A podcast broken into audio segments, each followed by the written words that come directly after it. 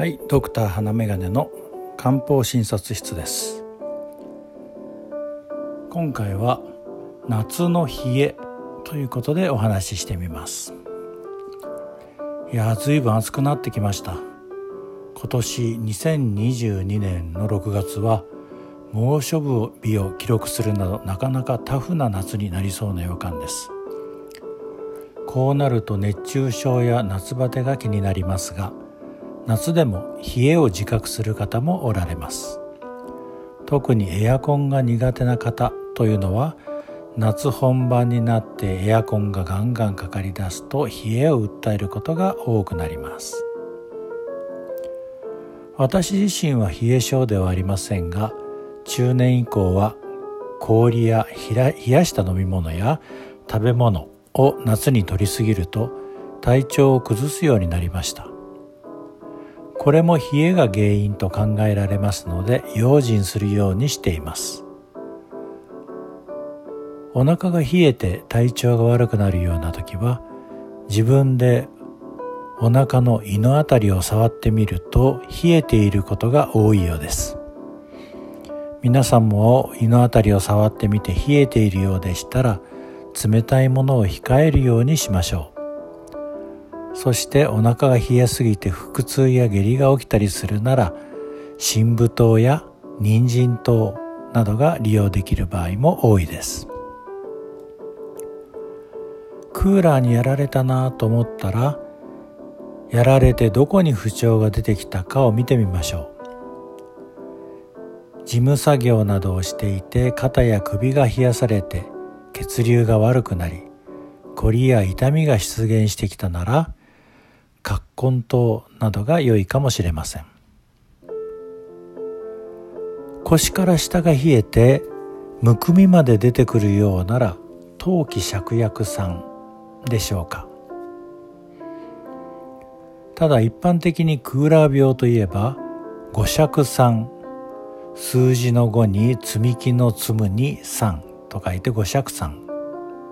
と呼びますが五尺三を思い浮かべることが多いです。五尺三には16種類という多くの生薬が入っていて気の巡りと血流を改善し胃腸の調子を整え痛みを取るといった働きがあります。体力が中等度の人を中心に主として寒さや多湿によって生じたと思われる下腹部痛腰痛手足の筋肉や関節痛などに用いられます。一般的に下半身の冷え上半身ののぼせ頭痛広背部のこり悪寒おしん嘔吐月経不順月経困難などを伴うこともあります。またこの時期は冷えるばかりではなく部屋の出入りなどによって環境温度の大きな変化に身をさらすことになるので自律神経のバランスを悪くしてしまうことがあります。いわゆる自律神経失調症と言われる状態です。このような時には上昇葉酸や